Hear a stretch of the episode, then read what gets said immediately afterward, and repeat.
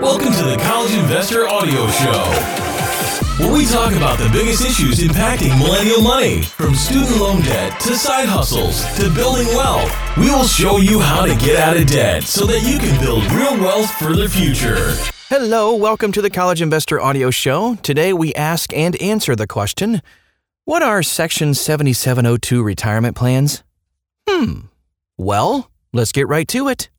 So in the United States, there is a slew of tax-advantaged retirement accounts. Maybe you've noticed. They form a veritable alphabet soup, if you will, of acronyms. Each account has its own rules, advantages, and disadvantages. The retirement landscape is large and laden with jargon.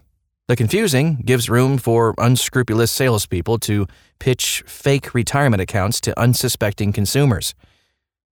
The Section seventy-seven oh two retirement plan is one such fake plan. Section seventy-seven oh two of the Internal Revenue Service governs the taxation of life insurance policies. Some of the tax advantages within Section seventy-seven oh two mimic the advantages of qualified retirement plans, but these life insurance plans aren't alternatives to employer-sponsored retirement plans or other qualified plans. They are a different product altogether. So here's what you need to know about these life insurance policies. The first thing you need to know is Section seventy-seven oh two retirement plans aren't retirement accounts. Section seventy-seven oh two plans are tax-advantaged cash value life insurance policies. They're sometimes called Section seventy-seven oh two retirement plans, but th- these are not qualified retirement plans. The nomenclature is a misleading marketing moniker designed to mislead people into viewing the life insurance policy as a viable alternative to legitimate tax-advantaged retirement accounts. To be clear, the seventy-seven oh two retirement plan is not a tax-advantaged or qualified retirement account. It's a life insurance policy, and typically an expensive one. What are cash value life insurance policies? So a cash value life insurance policy, they're just basically life insurance policies with a savings component.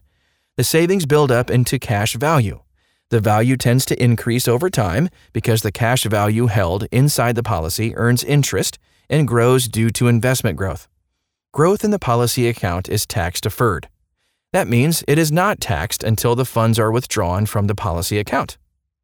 All of these policies require policyholders to pay monthly premiums to keep the life insurance in place and build up the cash value of the policy. All the policies pay a death benefit when the policy owner dies. Over the many years, the savings component of the life insurance builds up and becomes invested. However, the exact investment and returns vary based on the type of insurance policy. Whole life. Typically, whole life policies have a guaranteed minimum growth rate for the cash value in the policy, but they may grow somewhat faster depending on the performance of the fund. Once the cash value is adequately built up, the cash value can be used to pay the monthly premiums. Variable universal life. Under a variable universal life policy, the cash value in a policy may increase or decrease depending on how the policy is invested. Policyholders may have control over how the funds are invested, but the potential volatility may cause problems for people who intended to take loans from the policy to fund living expenses. Indexed universal life is another one. The cash value in these policies is tied to a specific stock market index. In these policies, the rate of return on cash value will not dip below zero percent, but the upside is limited compared with variable universal life. Understanding Section seventy-seven oh two life insurance policies. Section seventy-seven oh two of the Internal Revenue Code lays out the rules for tax or cash value life insurance policies. Cash value life insurance policies, also called whole life or maybe guaranteed life policies, are first and foremost life insurance policies. If the policyholder dies, their beneficiary receives a large payout from the insurance company. Almost all cash value life insurance policies are Section seventy-seven oh two compliant policies. By complying with the rules in Section seventy-seven oh two, the cash value inside the life insurance policy can grow tax-free. Additionally, Account holders can borrow against the built-up cash value inside the policy, either to pay the premiums or to fund living expenses. The tax-free loan may be used to hoodwink unsuspecting consumers into seeing a cash value life insurance policy as a viable alternative to a retirement account. Are Section seventy-seven oh two life insurance policies bad? With all that said, cash value life insurance policies aren't bad products inherently, but they aren't a great fit for a typical person. Typically, the upfront fees and commissions are very high. Due to the front-loaded fees, the cash value grows slowly for several years. A typical person may pay thousands of dollars into the plan and get little in return. The slow growth may explain why twenty percent of people allowed their whole life insurance policy to lapse in the first three years in the most recent study by the Society of Actuaries. These folks probably saw returns that were pennies on the dollar compared to their premium payments. Even for some people who keep their plans in place, the investments tend to be run-of-the-mill mutual funds. They don't have a secret sauce for outperformance. While cash value life insurance policies do have tax advantages, most people don't have adequate income to cover all their expenses and max out their real retirement accounts. In twenty twenty-one, a working person with an above-average eighty thousand dollars per year salary and a high-deductible health insurance plan for their family is eligible for all the following deductions: a nineteen thousand five hundred dollars employee contribution to a four oh one k, a six thousand dollars contribution to a Roth I R A, and a seven thousand two hundred dollars contribution to an H S A. That's thirty-two thousand seven hundred dollars in tax-advantaged investment opportunities.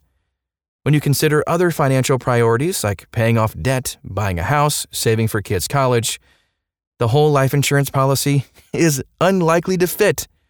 If you're already knocking your financial goals out of the park and you still have strong cash flow, a cash value life insurance policy may fit for you.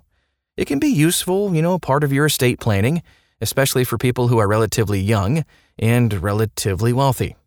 However, even those who fit the bills should consult with a fiduciary financial advisor before buying any cash value life insurance policies. A fiduciary must work in your best financial interest and should make a solid insurance recommendation for you. Should you cancel your seventy-seven oh two life insurance policy if you have one? Cash value life insurance policies are typically not the best purchase initially, but the fees tend to be front-loaded. As a result, an older life insurance policy may be valuable if you can afford to pay the premiums. We have a link that from a C F P that explains scenarios where keeping the policy in place does make sense, but you might want to work directly with a C F P to help you analyze whether to keep your policy or not. Overall, Section seventy-seven oh two life insurance policies are legitimate financial products. They have a place in certain financial plans, but profiteers may try to sell you a high-cost policy even if you aren't the right fit. Ultimately, it's up to you to learn about these plans and to seek the advice of qualified advisors before you buy a plan you don't need or want or can afford. Thanks so much for stopping by today. I hope it was helpful if you've heard about these seventy-seven oh two retirement plans, quote-unquote retirement plans. If you want to find out more about it, see if it's could be the right fit for you, you can find this article. Just t- copy and paste the title of this podcast into the search bar at the college investor dot com.